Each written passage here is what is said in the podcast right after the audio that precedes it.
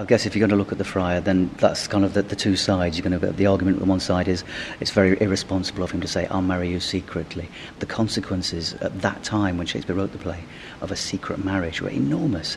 It was on a par with abduction, or, or even technically rape, to marry the daughter without the permission of the father. It was illegal, basically, and the friar makes the decision to do it, and he's talking to a young man who the day before was madly in love with someone else. So it's not like Romeo's come and said, you know, for two years now, Juliet and I have been madly in love. You know, we need to do something. He said, I met this girl last night and we want to get married today. It seems a little rash. It's strange because the friar talks so much about uh, moderation, you know, wisely and slow. They stumble that run fast, he says.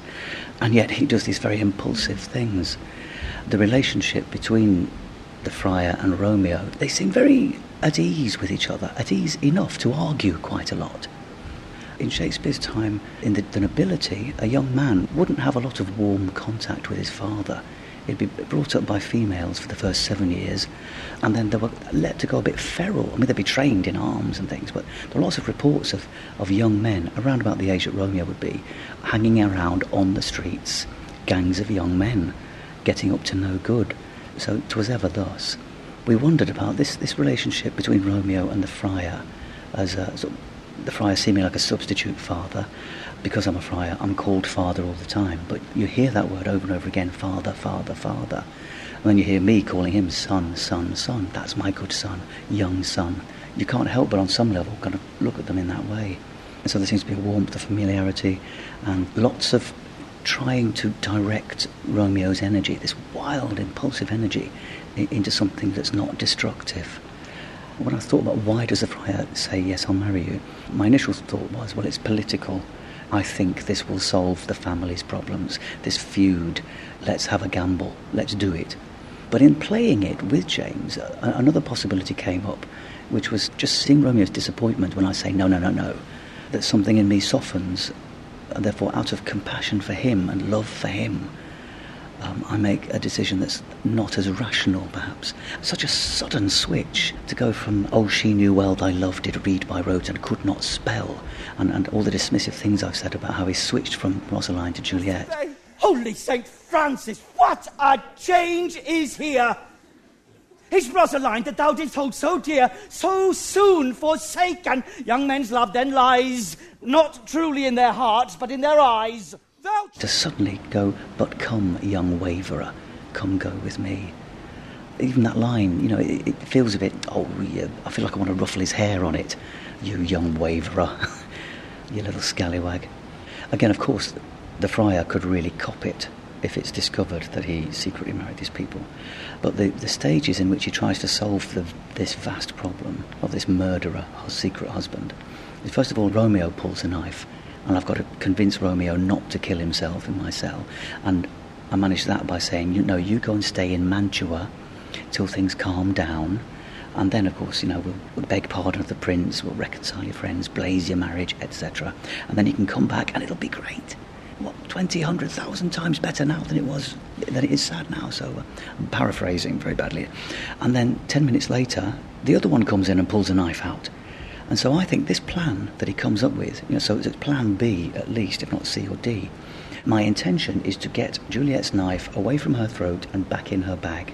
As he said, you know, if thou hast the strength of will to slay thyself, then is it likely thou wilt undertake a thing like death to chide away this shame? It's not written as a question. To, to the modern ear, is it likely sounds like a question, um, and, and I've sort of used that as a bit of a challenge to her to try and hook her into listening to my plan. Take thou uh, this vial, being then in bed, and this distilling liquor drink thou off, when presently through all thy veins shall run a cold and drowsy humour, for no pulse. So I guess it's my favourite way of doing it is, is, very much that I'm thinking these things up, that I don't know until I say the word Mantua that that's where Romeo's going to go. Oh yeah, that's a good place to go. And then I've got more than one vial, because I always think it's very convenient that the friar comes up with this plan says, Take thou this vial that I have conveniently about my person.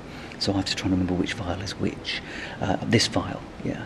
Which again might be useful for Juliet feeding into her doubt is he giving me the right stuff? You do wonder about the egotistical side. I don't know what the balance was between what we believe is predestined and how much free choice we think we have. But you're, you're playing with big things. It seems like what the friar's doing is almost verging on sacrilegious.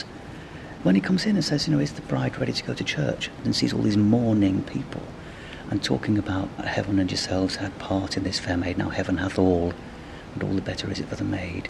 I guess the ends justify the means would be the argument that I'd put forward.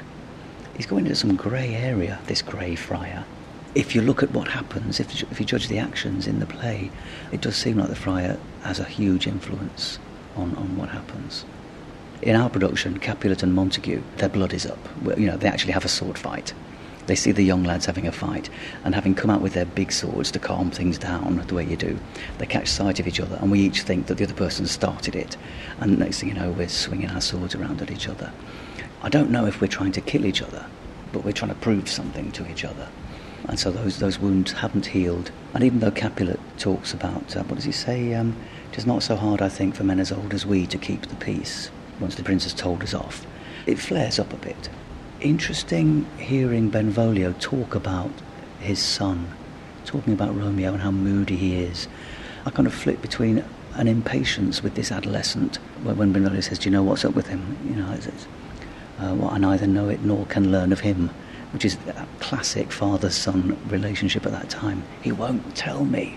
He's mooning around the place. He won't say anything. He's locked himself in his room. I don't know, there's a lot of frustration there at that point. I don't want to get into trouble with the prince. So the fact that it's started up again is making me look bad, I think, politically. And the fact that the prince does a very clever thing of saying, right, Capulet, come with me now. Montague, come with me later. I'm going to talk to you separately so we don't know what the other person's having said to them. Is a good bit of politics. That's keeping us on our toes. When Montague comes back the second time, walks into the, space and discovers a dead Tybalt, and then hears very quickly this complicated sequence of events. You know, I hear that Romeo killed Tybalt, who killed Mercutio. At first, I thought, well, have your son banished is a terrible thing, but it must be a relief. I mean, I plead for my son's life. When the prince says, "Who should pay the price for this?" and he says, "Not Romeo, prince. He was Mercutio's friend. His fault, killing Tybalt, concludes." But what the law should end the life of Tybalt. So all Romeo's done is saved you employing an executioner. So to have my son banished is unfair because he shouldn't be punished at all. But it's a relief because he's not going to be killed. Oh, not Romeo, Prince. He was Mercutio's friend. His fault concludes, but what the law should end the life of Tybalt. Again, a very clever decision by the prince.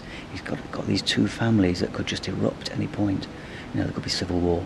At the end, it's just the strangest thing. I haven't really come to grips with it at all that Montague, in the middle of the night, walks into the Capulet's tomb and sees his son and the girl that he thought had been dead a few days with blood all over her lying on top of him.